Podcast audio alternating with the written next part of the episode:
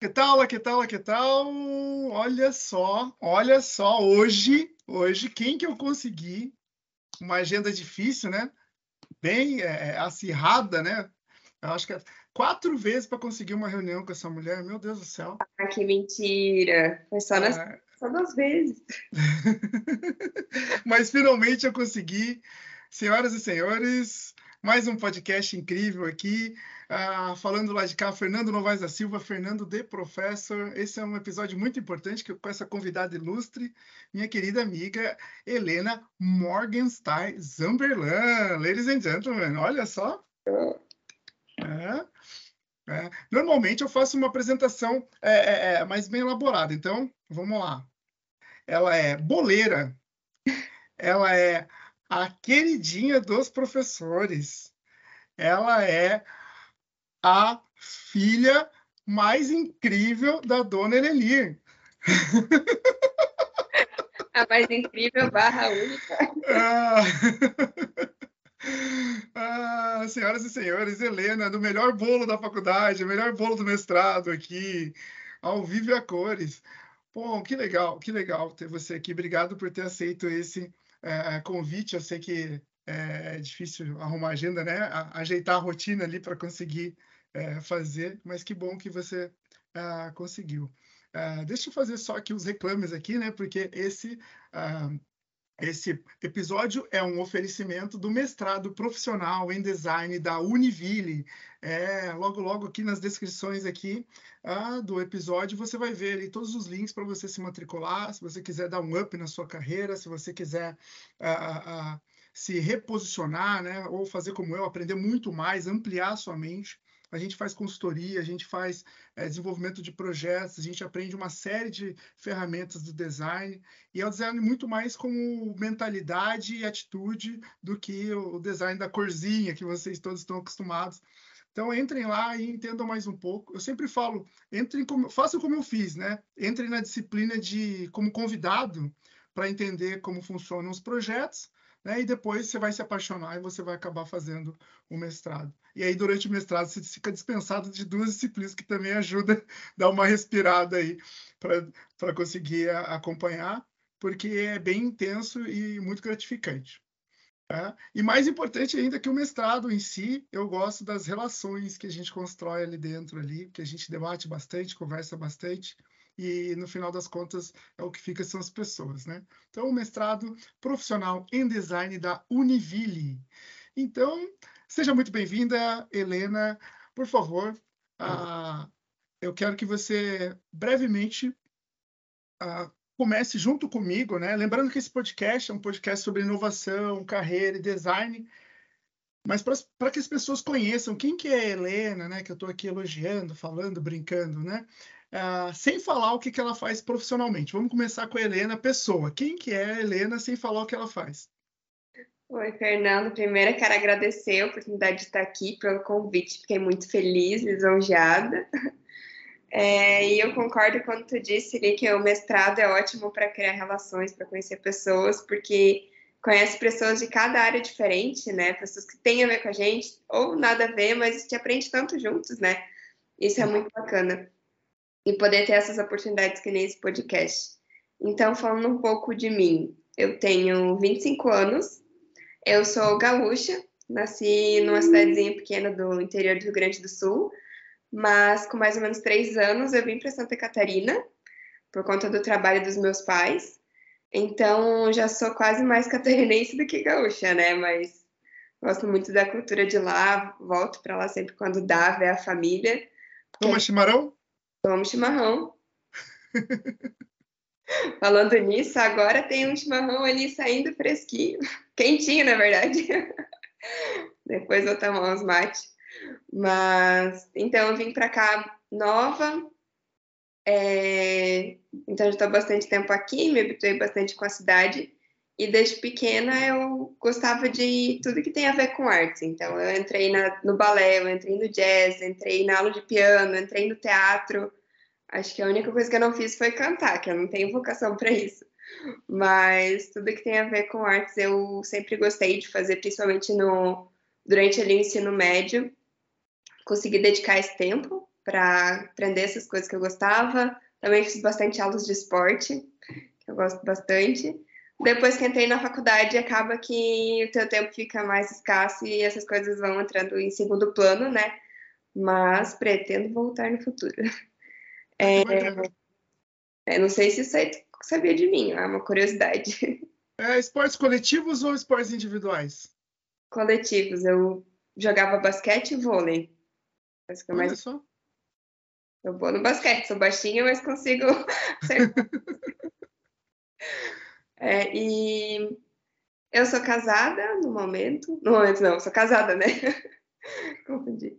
E não tenho cachorros, porque quase não fico em casa, né? Mas quero muito no futuro ter algum animalzinho, um pet.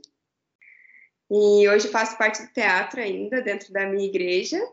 Então, de vez em quando eu mando para o Fernando, para os colegas, uns convites de peça, né? Sim. Teve uma que a última estava vestida de alienígena, né? Você viu a foto. Mas deixa eu ver o que mais. Tem alguma curiosidade aí que eu posso te ajudar a responder? Não, na verdade é, é, é, bem sobre isso mesmo, sobre a, a, construção aí do repertório da Helena, né? Então ela tem esse repertório todo é, pautado na, nas artes, né? Porque eu ia começar perguntando para você sobre como que o design entrou na sua vida, né? E, uh, mas é bem nítido. é bem nítido. Alguém se interessa por artes, né? Nada mais justo do que acabar indo para o design. Mas é, você fez design na, na Univille mesmo? E, e, é design específico de moda ou design geral? Como é que foi? Que, essa decisão também, fazer design, que nem todo mundo vai vai para arte, design, tem uns que vão para arquitetura. Como é que foi a decisão pelo design, né, especificamente? Sim. Então, é, a minha mãe é professora de design, então eu sempre soube o que, que é. Quando eu entrei na graduação, a maioria dos meus colegas falou: ah, eu entrei porque eu gosto de desenhar. Que na época, acho que hoje ainda é assim, todo mundo pensa que design é desenho, né? É. Então, mas eu sabia que ele não era só isso. E pensava em talvez fazer jornalismo ou publicidade, gostava de fazer pesquisa, de entender as coisas. E daí eu pensei, bom, vou visitar algumas empresas para ver se eu quero fazer isso ou não. Então fui a algumas agências aqui da cidade, conversei com alguns profissionais Aí eu percebi que eu me enquadrava mais para o design, ainda sem saber na prática tudo o que faria, né, no futuro. Mas eu entrei dentro do curso de design gráfico, entrei, já estou formada há uns três anos. Aí nesse meio tempo eu tive a oportunidade de fazer um intercâmbio e morei nove meses em Portugal, na cidade do Porto. E, meu, foi uma experiência incrível, assim, foi a primeira vez, né, que eu saí de casa, tive que me virar, né, acho que isso foi um crescimento muito grande para minha vida pessoal, principalmente, poder conhecer outra cultura, ver que, que existem outras realidades, existem outras pessoas que pensam diferente, que foram criadas diferentes, então acho que foi muito rico, até para o meu amadurecimento pessoal, de ter relacionamento com as pessoas, enfim, Acho que foi uma grande oportunidade da minha vida, assim, na época. Não, é, meu, viagem internacional é uma riqueza que não dá para medir, né? Eu, eu, até, eu gosto de dizer que foi, eu acho que uma das melhores coisas que aconteceram na minha vida, que eu mesmo proporcionei para mim. É, eu só demorei muito para fazer. Uhum. Se eu uhum. pudesse é, recomendar alguma coisa para alguém, ia ser é, viagem, né? É, eu também vejo como o, fora. o maior. Fora, é, são é, oportunidades de você conhecer novas culturas, se relacionar, entender novos cenários, né? É, novas perspectivas da mesma coisa que a gente acha tão normal e não é tão normal assim, né? Outras, quando você se depara com outra cultura.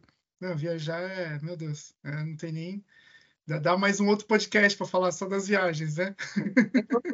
Vez era o Piangers falando até no podcast que o melhor investimento que você pode fazer é em experiências. Dele falou de viagem.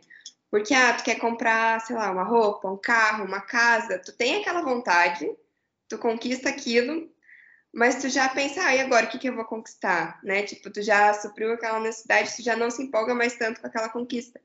Mas quando tu faz uma viagem, tu tem uma experiência diferente com a tua família, com os teus amigos, enfim, aquilo fica para sempre, né? Tu sempre vai lembrar daquilo com carinho, vai te marcar para toda a vida. Dos perrengues, né? Que, que toda viagem tem algum perrengue, né? Você tem algum perrengue para compartilhar com a gente? Sim, eu tenho tantos. Deixa eu pensar. Quando eu fui fazer intercâmbio, é, eu morava na casa de uma senhora portuguesa que o filho dela morava em Lisboa. Aí uma vez eu fui com ela até Lisboa para assistir, acho que foi, acho que a gente foi assistir o uma orquestra. Agora eu não me lembro o nome, mas era uma apresentação assim de ópera bem bem bacana. Aí no dia seguinte eu fiquei na casa deles e eu queria passear pela cidade. Ai, tava frio, tava chovendo, saí, de repente minha bateria acabou e eu não lembrava como fazia para voltar para casa. Aí eu fiquei tentando lembrar, né, como é que era o caminho contrário. Eu fui voltando o ônibus, o metrô, cheguei tarde da noite em casa, mas pelo menos cheguei. Mas foi aquele nervosismo de, tá, e se eu não achar o caminho, o que, que eu faço? Para quem que eu ligo? Não, é, essa, essa essa é, esse eu acho que é um perrengue meio até clássico, né? Como voltar, né? As primeiras, até você pegar a mãe, não sei quanto, você ficou, você ficou bastante tempo, né? Depois você pegou a mãe, assim, né? Mas esse perrengue do caminho, assim, né? Da logística, do como, que, que, que ônibus que pega, que metrô que pega, né? Todo mundo passou, quem, quem morou um pouquinho, passou, né? Esse susto, meu Deus. Uma hora você chega, mas que você dá umas, meu... É, dá tipo um frio assim, na barriga, dá, né? Sim, você fala, meu, eu tô perdido aqui, tipo, não tem nem para quem ligar, né? Uhum. É muito louco tudo isso, né? É, é... E, e, e, lá você foi é... estudar especificamente design também? Isso, eu fui para a Faculdade de Belas Artes. Então, a princípio, quando eu fui viajar, eu já estava com o pensamento de ah, o design não é só criação gráfica. Então, eu estava estudando muito branding na época, então, criação de marca, identidade visual.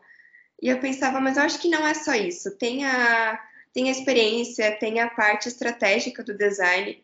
E eu pensei, ah, talvez lá fora eles tenham uma visão um pouco diferente do design, seja um pouco mais estratégico, porque na Europa não tem tantas propagandas e tantas divulgações como é no Brasil, né?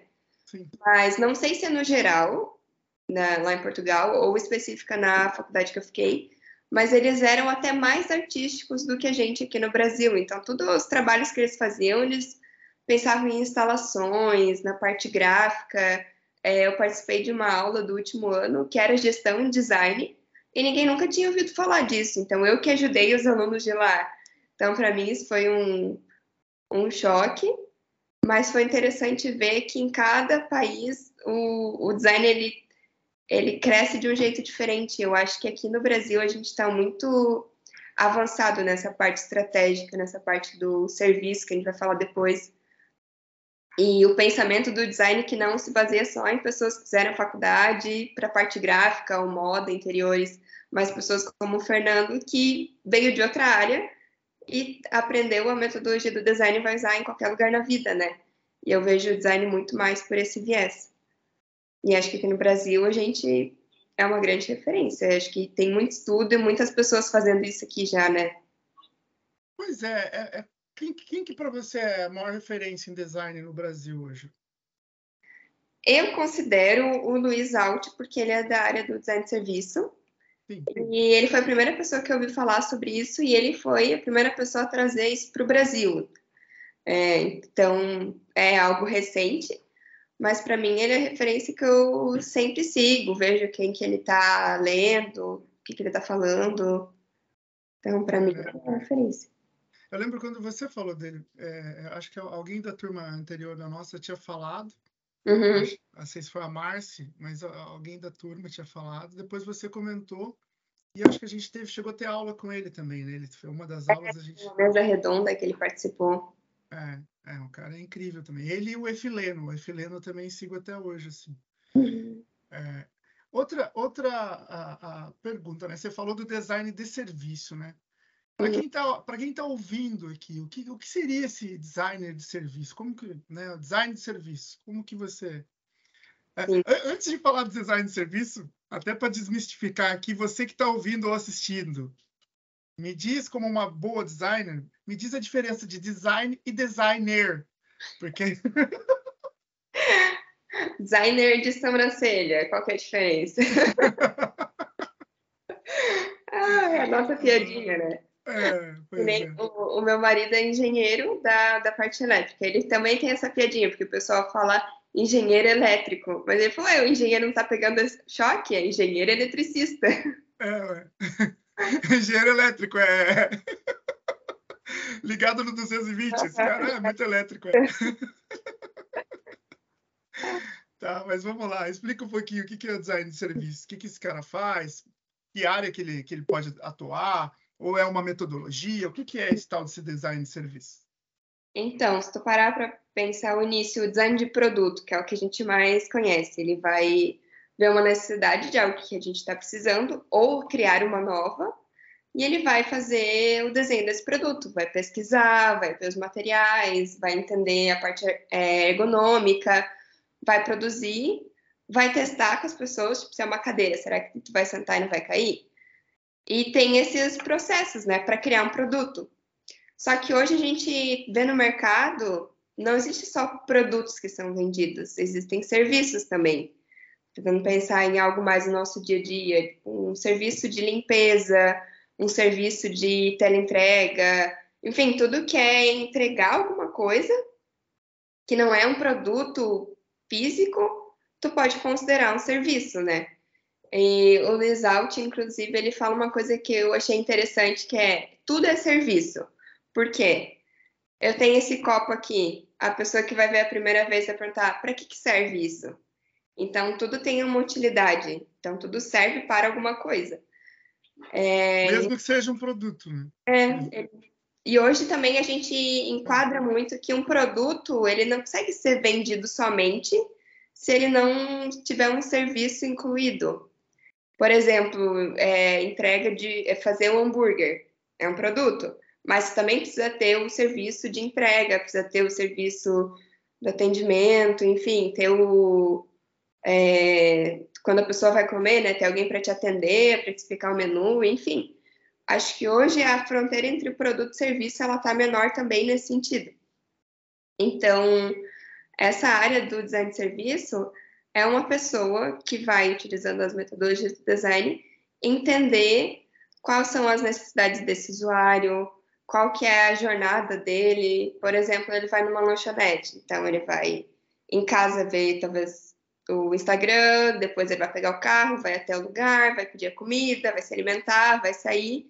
Então, nessa jornada, a gente pensa o pré, o durante e o pós, para que a pessoa tenha um bom é, atendimento, né, que ela saia satisfeita e tenha uma boa experiência. E eu acho que isso é bacana do design, a gente proporcionar, às vezes até pequenas coisas, né? Todo mundo usa um serviço ou um produto. E a gente, como designer, pode melhorar um pouco isso, né? Porque quem nunca foi em algum lugar e teve um péssimo atendimento, foi no mercado e não conseguiu encontrar o que queria porque não tinha uma boa disposição das prateleiras, enfim. Então, eu vejo que o designer de serviço, ele pensa em tudo isso, né? E não só na experiência do usuário. Ele pensa também na questão negócio, na empresa que está fornecendo o serviço, como ela vai ser sustentável, como vai ser o rendimento, como é que ela vai se manter a, longo prazo. Então, a gente tem a metodologia né, que usa para esse passo a passo, no design a gente tem várias pessoas que trazem metodologias diferentes, né? Eu vejo que, enfim, no fim das contas, todas elas têm o mesmo caminho, que é o início, entender o problema, pesquisar sobre esse problema, aí depois que tu chega nessa conclusão, né, tu define, então, qual é o problema, o que, que tu vai querer solucionar, tu começa a explorar as tuas ideias, chega em uma decisão final, faz o teste, ajusta algo que for preciso, e depois bota para o mercado, né? É, valida, né? Valida. É. É, valida e põe no mercado. E, e acho que essa, para mim, a beleza maior do, do, do, design é essa parte do teste. Sabe por quê? Porque eu sou da administração, né? E quando você estuda administração nua e crua, a gente criava um projeto de longo prazo e ia executando passo a passo É, e os projetos tinham uma duração, eram gigantes, era coisa de três anos para executar. E aí no final você ia ver que não, não, não é bem assim. E, e, e, os grandes engenheiros, né, porque começou com os engenheiros, é, é, acabavam tendo essa dificuldade de fazer o que hoje os startupeiros chamam de pivotar né, o projeto, né, de fazer essa, é, essa prototipagem. O protótipo antes era quase o, exatamente o que, tava, o que foi planejado. Sim. Não, com um ajuste ou outro, aí vinha melhorias contínuas, mas eram pequenos ajustes, não eram. Hoje, um serviço é, é proposto e, inicialmente, eu, eu, eu, fiz um programa com o, o, dono, né, o CEO da Organa, né, o Guilherme, o, é, o Guilherme Zimmermann, uhum. que a gente até visitou lá a empresa dele. É, ele transforma lixo em dinheiro, né? Eu, eu, eu gosto de definir assim para facilitar. E ele falou, poxa, quando ele começou, quando ele teve a ideia, a ideia dele era B2C. Era para transformar o lixo caseiro em dinheiro com um composto lá que ele desenvolveu que acelerava a compostagem. Ok, ok. Ele tem lá o, a mágica química dele lá, que ele coloca lá, e a compostagem lá que ia ficar no seu quintal há seis meses, o dele faz esse processo em um mês. Só que a hora que ele jogou no, no Startup Weekend, né? Uhum. Foi validar, prototipar mesmo na vida real, ele é, os mentores do projeto falaram: não, vamos fazer isso para B2B, porque para vai ser muito mais difícil bater de casa em casa fazendo proposta para compostagem e fazer com que vire um, né, um pequeno composto, assim, é que ia ser muito barato, não ia valer a pena, é muito trabalho para conseguir uma capilaridade que é muito difícil de, de, pegar ali o B2B, né, o B2C, né, direto com as pessoas, tal. E aí deram a ideia de fazer para empresas. E ele falou, pô, mas aí é mais difícil, eu tenho que falar com o CEO, né? Tem que ficar negociando com a empresa, é coisa de milhões, tal, tal, tal. E hoje é o que ele faz. Então, ele falou, eu tô com cinco, seis empresas gigantes, né? É BMW, Porto Itapuá, o próprio Agora Tech Park, enfim, várias outras que ele está negociando, conversou comigo. E, e ele nunca imaginou que ia lidar com esse montante tão grande. Então, realmente, ele está mudando o mundo ali, né? É, e a ideia dele é muito original, mas ao mesmo tempo ele teve que fazer essa, essa pequena pivotagem, né? essa pequena mudança, que se fosse num projeto antigo, no formato antigo de pensar em empresas, né? não Sim. teria sucesso, porque ninguém pensava em empresas com essa, uh, uh, uh, com essa rapidez na mudança, no entendimento, ó, o cliente estava errado, né? esse ajuste estava né? errado. Né? Então, ele até fez, digamos que ele usou a metodologia do design de serviço ali meio sem saber direito, assim, né? É, antigamente, sei lá, em 1900 bolinha, as primeiras metodologias de design eram lineares, ou seja, terminou uma etapa, vai para outra, quando acabou, vai para outra, quando acabou, vai para final. E hoje a gente fala da metodologia cíclica, que tu tá no início, tu vai para a próxima etapa, ah, faltou algo, tu volta tu continua, ah, deu algo errado, tu pode voltar, tu pode refazer, tu pode mudar de, de ideia, tu pode errar. E também ter sempre a essência de pensar no usuário, que é, durante os processos, tu incluir as pessoas que vão usar isso na, nos testes. Então, fazer entrevista, entender a vida dessas pessoas, o conceito. Não é só fazer algo por fazer, mas né, tem que servir para alguma coisa, tem que resolver um problema da pessoa. E não adianta tu criar algo lindo, maravilhoso, que no final a pessoa vai falar bacana, mas não é isso que eu preciso, né? Então, até na, na inovação, é muito vista essa parte de é melhor errar rápido e poder arrumar, né? Do que esperar muito tempo e errar lá no final, que vai dar um retrabalho muito maior do que se tu fizesse os testes no início, né? E esse exemplo que tu trouxe é muito claro. Se ele tivesse seguido na linha inicial, não ia dar certo, né? Não ia vender. É, talvez daria, mas é muito mais trabalho, eu acho, né? É. é. De qualquer forma, é, é, é, é bom, percebe-se, né? Quem está te ouvindo aqui está vendo que ela é praticamente uma professora aqui de design, né? dando uma aula para a gente design de serviços aqui. como é que como é que isso é para você? Você já está tá atuando na área especificamente de design. Conta um pouquinho para nós é, sobre a sua carreira, o seu repertório aí, né? Você veio das artes, fez a faculdade e, e como que é profissionalmente a profissão designer? Então, desde o meu primeiro ano da graduação, eu já quis fazer um estágio, porque essa faculdade, diferente das outras, ela é muito prática. Então, eu percebi que não adiantaria, para mim, né, ficar só nas aulas e não poder colocar em prática para aprender no dia a dia. Então, lá em 2016, meu primeiro ano, consegui um estágio na área. Então, desde lá até agora, eu, sei lá, sete anos já trabalho na área fui mudando alguns estágios, tendo novas experiências. Passei por uma grife social aqui de Joinville, Almunga. É, fiz estágio na Shoes, compressores. Daí eu tive a oportunidade de fazer intercâmbio. Quando voltei, já é, entrei no mercado como efetiva na Britânia, fazendo manuais de instrução. Então, quando você comprar o liquidificador, leia o manual. Assim. Mas você fez alguma melhoria? Tipo, porque o manual é aquele padrãozinho de um monte de coisa escrita. Você deixou mais bonitinho, você colocou umas imagens. O que, que você, que você gente... acha que contribuiu ali? A gente tentava sempre melhorar nessa parte de colocar bastante imagens, ícones. E a gente estava mudando, iniciando com os manuais de televisão para ser digital. Então, viria só um guia rápido com as principais informações e o resto ser tudo digital. Então, estava nesse processo de migrar então, quando eu saí, outra pessoa tocou isso, mas a gente estava sempre tentando facilitar essa história do manual. Só que o difícil dele, a curiosidade é, tu tem que colocar tudo lá, porque senão a empresa pode ser processada. Por exemplo, o ferro de passar, tem que falar que a pessoa não pode passar usando a roupa, porque se não avisar e alguém, e alguém fizer isso, dá ruim. Enfim, é, depois dessa experiência, eu fui para a Docol, trabalhei até semana retrasada lá. Então, eu estou há duas semanas quase no novo emprego, no novo desafio agora, que saiu do design gráfico, que era o que eu estava querendo migrar um bom tempo, porque desde 2020 eu já vinha estudando, eu fiz uma TCC sobre design de serviço, eu lia sobre isso, estava buscando essa mudança. E nisso eu vi que o mestrado em design me ajudou bastante para dar esse up na carreira, como diz o, a chamada né, do curso. E tive essa oportunidade agora de entrar para a Fiesc como designer de serviços. E ainda está tudo muito novo, estou aprendendo com eles, né? Estou começando a entrar nos projetos. Mas lá a gente pensa assim no, no serviço que a Fiesc apresenta. Não sei se todo mundo que está ouvindo o podcast vai conhecer, né? Porque é muito forte aqui em Santa Catarina, o Sistema S. Mas, enfim, Senai, SESI.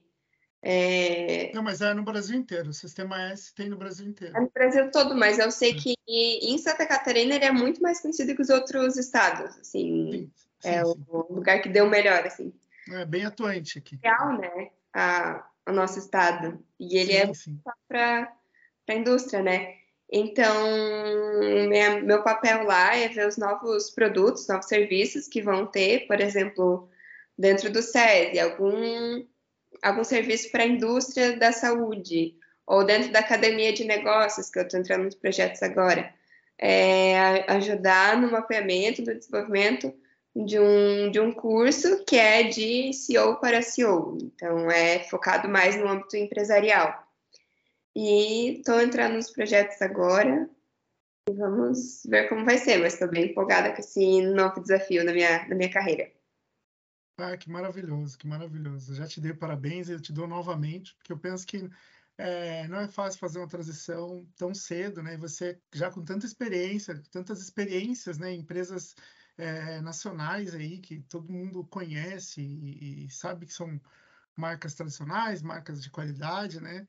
E, e todos as, as, suas os seus papéis, digamos, foram relevantes ali. Né? Você não era uma pecinha ali, né? É. Você foi ali a peça-chave nos processos. Isso também é, traz uma riqueza gigante para o seu repertório, assim, é, é admirável. E que competência você a, a, agrega isso no sentido de, poxa, você é, é uma estudiosa, filha de profa, né? Tem que estudar, não tem jeito. Mas que competência que você acha? Poxa, eu quero ser igual a Helena, quero traçar uma, uma carreira como a da Helena. Que competências você, você acredita que são necessárias assim para os futuros designers que estão assistindo? Assim? Eu acho que, como você falou, o estudo ele é fundamental. Hoje em dia a gente vê muitas pessoas propagando um caminho mais curto, que é fazer algum curso rápido ou assistir só alguns vídeos e entrar no mercado de trabalho, porque fazer estudar é demorado, é caro, não é fácil e, e nem todo mundo tem essa oportunidade. E realmente todo mundo que estudou vai falar que foi difícil, né, terminar o curso, mas é uma coisa que vale a pena e acho que abre muito a tua mente, assim, de visão de mundo, de entender as outras pessoas, as realidades. É, eu acho que tem muito crescimento. E quando tu aprende nessa dificuldade de ter que ler bastante, de ter que escrever, tu desenvolve várias habilidades, né, ao longo do tempo. Tu, enfim, cresce em vários aspectos. E eu acho que, se pudesse dar uma dica, é ser é, autodidata, digamos assim. É, no início da minha carreira, eu não, não tinha nenhum supervisor do meu estágio, por exemplo. Eu tive que aprender muito por conta. Então, tem que ter essa curiosidade de aprender. Então, de aprender por conta não só o que as pessoas te ensinam.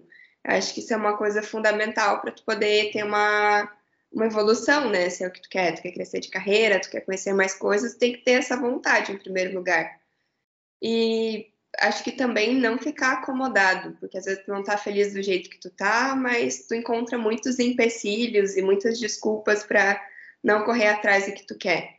Mas quando tu tem as metas bem definidas, o que tu, o que tu quer da tua vida, quais são os teus objetivos, onde tu quer chegar, nem sempre é fácil, nem sempre tu vai chegar na tua meta principal da vida, mas tu tu vai conseguir evoluir bastante. Acho que o principal é essa jornada, né? Muitas pessoas falam isso que o que importa não é o onde tu chegar, mas sim o que tu passou para chegar lá. E eu acho que é isso, porque é um momento que tu aprende bastante, né? E aproveitar todas as oportunidades que aparecerem. E se não aparecer, buscar, correr atrás, falar com pessoas, pesquisar. Acho que é o principal, por exemplo, até essa oportunidade que eu tive de fazer intercâmbio é, foi divulgado na Univille que tinha a possibilidade de das pessoas se inscreverem e passar na seleção curricular. Eu passei, mas tem a questão financeira, né? E na Sim. época teve a Bolsa Santander, que estava disponível é, duas bolsas. Me candidatei e não passei em primeiro lugar. É, não ganhei a bolsa. Aí eu comentei com a minha mãe, bem que poderia uma, uma pessoa desistir, né, para ganhar essa bolsa. Ela falou: ah, isso não é sonho, isso é delírio, vamos ser mais realistas. Porque quem vai desistir de uma bolsa para estudar fora do país, né? No fim das uhum. contas, um dos rapazes do que era estava cursando direito desistiu e eu estava em terceiro lugar e a bolsa veio para mim. Olha só, então, que legal. Às vezes é bom ter delírios também, não só sonhos. que faz parte, é empolgante, né? Quando acontece algo assim, tu pode compartilhar com os outros para que as pessoas também pensam, né? Ó, oh, pode acontecer comigo. Ah, mas vamos lá, né? Você estava em terceira, né? De quantos aí, né? Então você não tá, você quase já conseguiu por competência, assim, né? Só por competência. Ela, o fator sorte caminha junto com a competência, não tem essa. Sim. E tinha é, algum critério, por exemplo, tinha que falar inglês, por exemplo, ou não? O que eu me candidatei não, porque era para Portugal. Como eu não tinha prova de proficiência de outra língua eu, e não tinha tempo de fazer, eu acabei optando por isso. Mas os critérios era seleção curricular e histórico escolar. Então, e valia até do ensino médio. Então, é bom tu. Às vezes as pessoas, ah, se eu tirar sete e passar, tá bom. Mas dependendo dos teus objetivos a longo prazo, um oito, né? dez vai te ajudar, né? Sim, e a questão de, de currículo também. É, enfim, tu falou, ah, eu tinha competência para passar. Acontece que no dia a dia tem aquela síndrome do impostor, né? E eu pensar, ah, eu não sou tão boa assim para conseguir algo bom na, na minha carreira, mas acho que a dedicação supera o teu, o teu, a tua expertise inata, digamos assim, né? Se tu se dedicar para montar um bom currículo, que por exemplo, isso que a gente está fazendo aqui, o podcast, vai para o nosso currículo, né? Sim, sim. Toda a experiência que tem na vida vai para o teu currículo. Às vezes as pessoas pensam que é só escrever artigo, publicar, etc. Mas tudo que você faz parte, né, ajuda no, no seu currículo. Sim, sim. Tem um, tem um cara que eu tive aula, eu fiz curso de criatividade com o Murilo Gun. É, hoje ele é famoso nas redes sociais, ele já apareceu, apareceu muito na TV antes, quando ele era comediante. Mas ele fala, né? No curso ele, ele fala sempre que nós somos a soma do nosso repertório, né? Tudo que a gente produz, tudo que a gente participa, faz parte do nosso repertório como experiência, é, é, positiva ou negativa, você vai ter, é, tirar um aprendizado dali. Exatamente. Né? Tem que dar aquela seguradinha no ego sempre, né? É, mas ao mesmo tempo tem que se orgulhar também das suas conquistas, não tem problema nenhum em você comemorar ou e, e evidenciar em algum momento, né? Eu, eu, eu sempre lembro de algumas experiências que eu tive, e às vezes, quando eu repito de algumas situações, as pessoas, ah, lá vem ele de novo falando. Pois é, é a minha história, né? Como é que tá a sua aí, né? Então, é, é, e a gente vai só somando, né? Tudo vai somando, né? Como você falou, é, esse aqui é, é, é mais um episódio da coluna cerebral, mas que eu tenho mais de 30 episódios gravados, né, no Spotify né? E essa temporada agora com convidados ilustres como você, né? E, e que, que acabou inspirando outras pessoas, outros profissionais, né? É, e esses pequenos detalhes que você diz, né, mostra de onde você veio e para onde você vai, né? Que alguns observam, quem olha de longe, é, eu particularmente, né, eu, eu, eu, achava que você tinha ido para fora, você já tinha falado para mim, mas eu não sabia que tinha ido com bolsa. Uhum. Né? É, esse é, é um detalhe importantíssimo, né? Que são os, os, preconceitos da vida, né? Que a gente observa, fala, ah, ela foi para fora, ah, mas também, né? A gente não conhece a pessoa e já julga, fala, ah, mas também essa é rica, privilegiada, né? Papai, papai e mamãe pagaram, ela foi passear na Europa, né? E ninguém sabe o perrengue que passou, não, que teve que ir muito bem nas, na escola para tirar as notas, é, as, pelo menos entre as melhores, né, digamos assim, para que quando fosse contabilizado isso fosse considerado. Então, é, é, é bastante para poder guardar dinheiro, né? Acho que sim, sim, é sim. o perrengue de todo viajante também, né? Fechar a mão, não sair final de semana para comer, não comprar um luxo, né? Para poder guardar dinheirinho para poder viajar, né? Pois é, e, e, é uma coisa muito que é até diferente do Brasil, mas é muito não diferente do Brasil depois que você depois que você volta, você volta com, com outro olhar, né? Mas é que aqui no Brasil, para a gente sair, a gente pensa sempre no dinheiro, porque ah, porque vai gastar tal. Sim. E quando você está fora, só de você sair, tudo que você olha, você já está passeando, né? Tudo já é lindo, já é motivo para tirar foto, já é maravilhoso, tudo. E no Brasil tem lugares assim, inúmeros lugares assim maravilhosos também, mas é gente que não olha com esse olhar. Né? Depois que você volta, você volta com esse olhar mais valori valorizando mais as, as experiências, os passeios, né? É muito a gente, né? É muito, muito interessante essa, essa mudança de até de mentalidade, posso dizer, depois que você você vai para outro lugar, assim. Acho que outra questão que tu falou de ah, a pessoa vê que conquistou alguma coisa, mas ah, é porque não sei o quê. A gente é. tá menosprezar a conquista do outro, né? Por exemplo, ter essa mudança de emprego. Ah, consegui uma vaga boa numa empresa boa de Santa Catarina. É, mas quanto não que eu recebi, né? Quanto é meio ignorado, tipo, acho que estão três anos tentando mudar de carreira, né? Então, para quem estiver ouvindo, se está querendo alguma mudança na vida, está buscando algum objetivo e está frustrado que não está conseguindo, continua se dedicando que uma hora talvez vai, né? Não dá para prometer, mas nossa parte a gente faz. Enfim. É, não, mas é, é isso mesmo. E que legal, e você é uma inspiração mesmo. Mas vamos lá, com todo esse repertório, daqui a pouco mestre, mestra é. em design, né?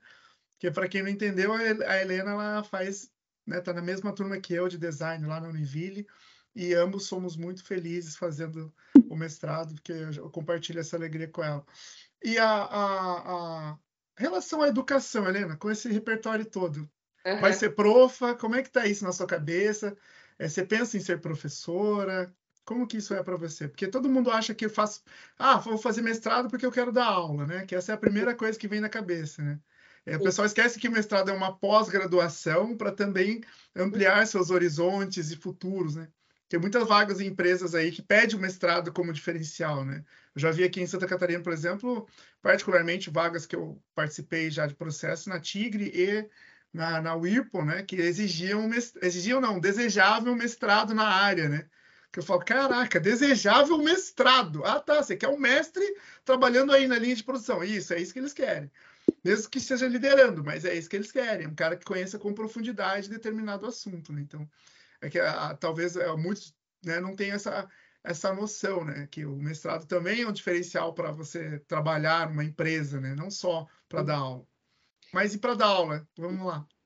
Olha, nunca diga não, né? Nunca diga nunca. Mas, a princípio, eu não tenho vontade de dar aula. Acho que, por ser filha de, de pais professores, eu vi muito de perto essa rotina, né? Essa dificuldade do contato com os alunos, preparar aula, corrigir prova, trabalhar fora de horário.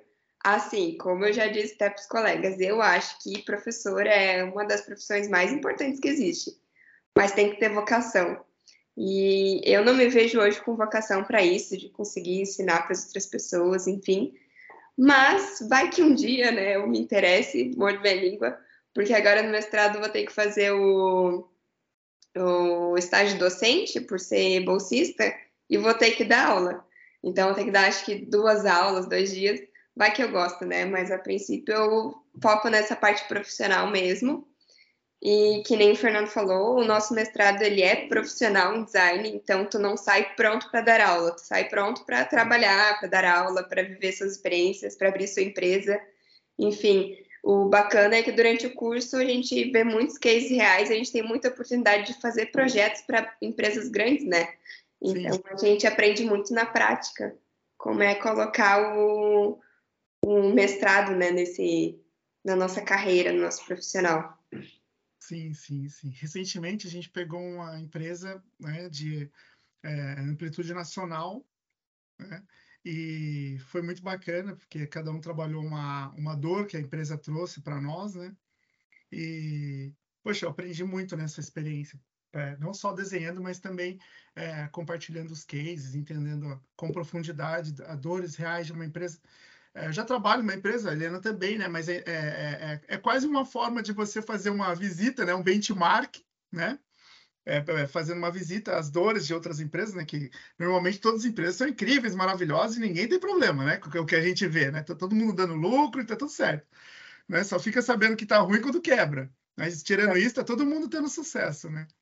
Então, quando, quando uh, vem os cases para nós, assim, é, é, é, muito surpreendente que a gente, a gente começa a ver alguns alguns problemas, um, algumas situações que não necessariamente são problemas, ninguém está quebrando, né?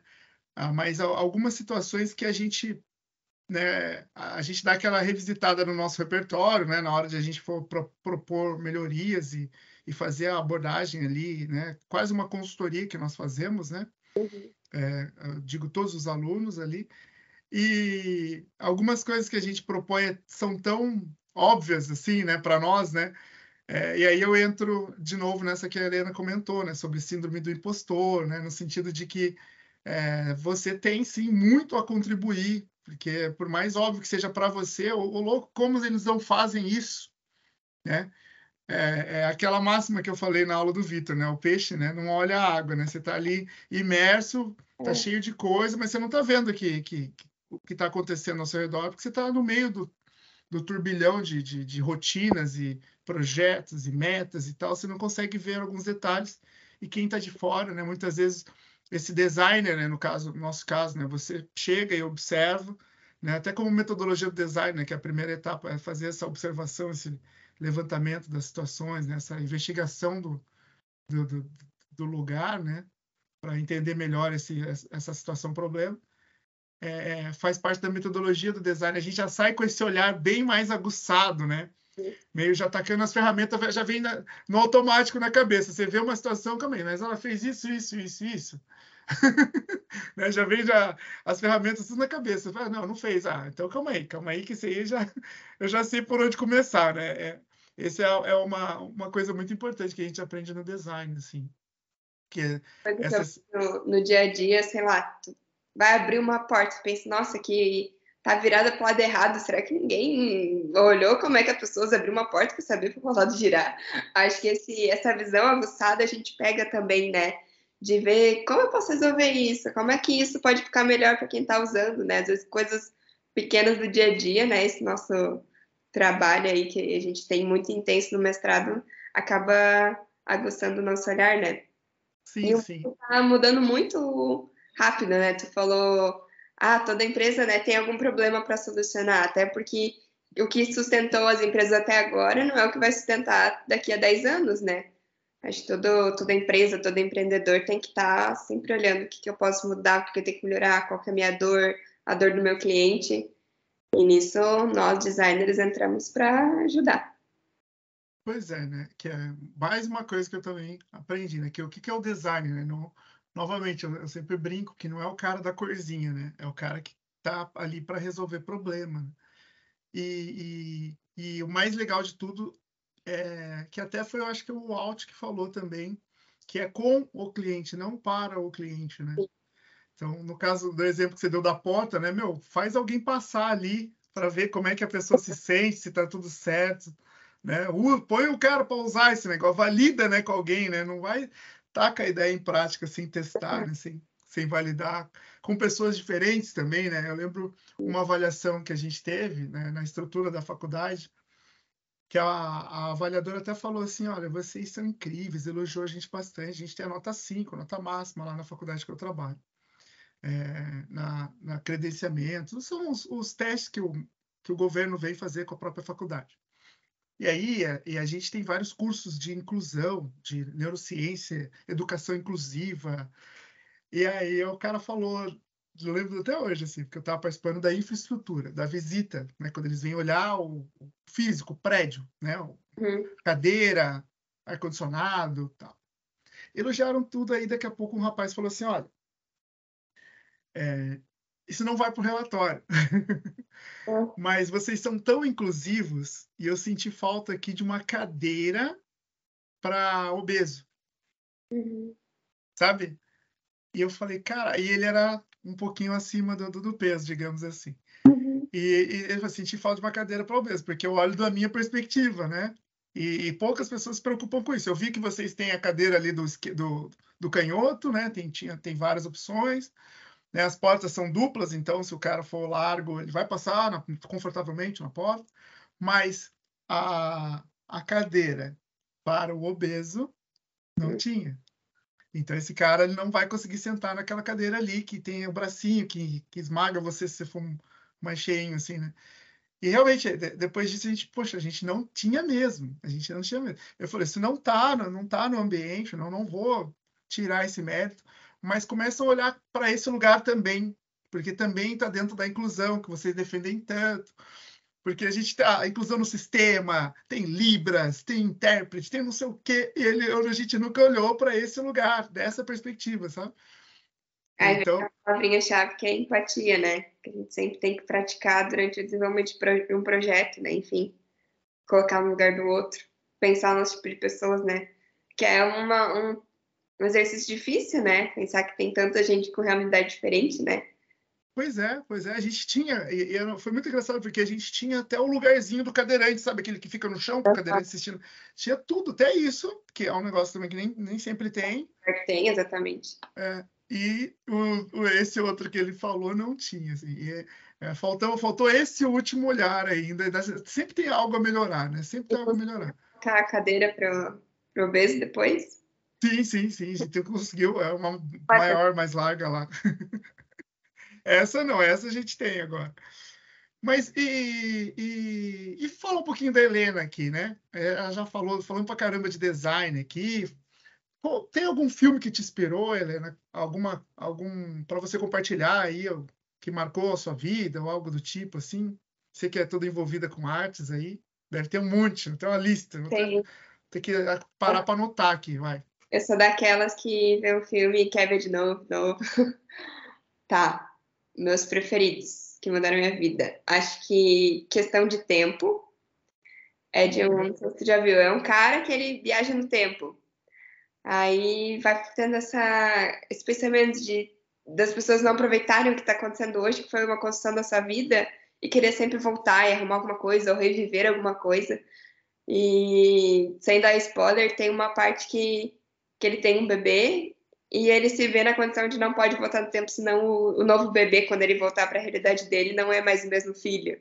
E daí ele começa a perceber que realmente o que importa é a família, é o que tu tem hoje, o que tu construiu. Então acho que é um filme que ele é gostoso de ver, sim, tipo, é divertidinho, bobinho, mas traz uma lição boa junto. Legal. Eu gosto muito do filme Os Miseráveis, que é um musical. Não é todo mundo que vai ter paciência de ver porque é música do início ao fim. Mas ele retrata o, é, a Revolução Francesa. Meu, é lindo. Os atores são maravilhosos. O Hugh Jackman Sim. cantando lá. É, então, quando é musical, eu gosto bastante. Deixa eu pensar, mais algum outro. Ah, esse eu acho que foi um dos poucos musicais que eu assisti do começo até o final, assim. Eu assisti alguns. Mas Os Miseráveis eu dei, eu dei a sorte ou o azar de ele estava passando na Inglaterra quando eu estava no intercâmbio também. Então, é, depois ainda tinha o teatro, tinha, nossa, ele fica, fica meu, é um, todo mundo ama lá, né? A gente viu o, o Jackman ao vivo, assim. Uhum. Sério? Uhum. Uhum. Ele é enorme. Ele é enorme. enorme de enorme, ele é muito alto, ele deve ter um, sei lá, um metro e quase dois metros de altura, assim, e forte. Ele é um enorme. Aqui no filme ele é magrão, assim, né? Ele é todo sempre é, bem trabalhado, né? ele é atlético, né? Mas ele é um magro alto nos filmes, né? Normalmente. Sim. Mas não, ele é muito forte. Ele é muito forte. Deixa eu pensar. Outro que me veio na cabeça agora, acho que o nome é O Milagre. É um filme cristão. Nossa, esse é lindo, assisti chorando. Que conta a história de um menino que caiu dentro do, de um lago congelado e ele tá entre a vida e a morte. Aí a mãe dele é, faz tudo por ele, ora, pede ajuda e vai contando essa história da mãe querendo que o filho sobreviva e o esforço dela. Enfim, esse é, é um que eu, inclusive, assisti lá em Portugal com a senhora que eu que eu compartilhava a casa, e ela perdeu a filha muito nova e ela chorava no filme. Aí comecei a pensar na vida da senhora, sabe? É um filme para refletir também. Ah, que legal, que legal. E livro, vai? Ah, livro, esse eu não sou a melhor da, da, para dar indicação. Em primeiro lugar, eu vou colocar a Bíblia, é o que eu tento ler todo dia. E Fora, assim, de lazer, eu sou mais de livro romântico, livro de historinha, assim, não... Não vou te dar nenhum livro de autoajuda para conseguir te dar uma dica. Vou te falar, querido John. Ah, que legal, cara, que legal. Que é, é quatro vidas de um cachorro. Essa vibe. Que bacana, que bacana. Legal, eu achava você mais nerd, sabe? Eu achava que você ia falar, não, me taca aí é, o, todos os livros de design do mundo aí, design da mudança, design daquele, isso é design, aquele uh, da Pasmino, todos os, os, livros da vida, eu achei que você ia falar agora. Eu leio mais por, por obrigação, que tem que estudar. Mas não é o meu entretenimento, a gente gosta de ter esse momento da leitura, né? Eu sou fraca nisso, sou mais de ver filme mesmo, assistir, assistir coisas. Bacana, que bacana. E de tudo que você viveu até hoje, Helena, né? apesar de toda a sua ainda juventude, né? do seu auge dos seus 22 anos aí. é Mas... um quarto de século, hein? Hã? Um quarto de século. Um quarto de um século, né? É, muito bom, muito bom. É tudo uma questão de perspectiva, né? Uhum. Mas uh, o que, se tem alguma coisa que você faria diferente se você pudesse mudar? Alguma coisa, ah, isso eu me arrependo, isso aqui se eu pudesse eu tinha ido por outro caminho. Tem alguma coisa? Olha, eu acho que não. Eu acho que é bem aquele clichê do se eu tivesse feito algo diferente, não estaria onde eu estou hoje, né?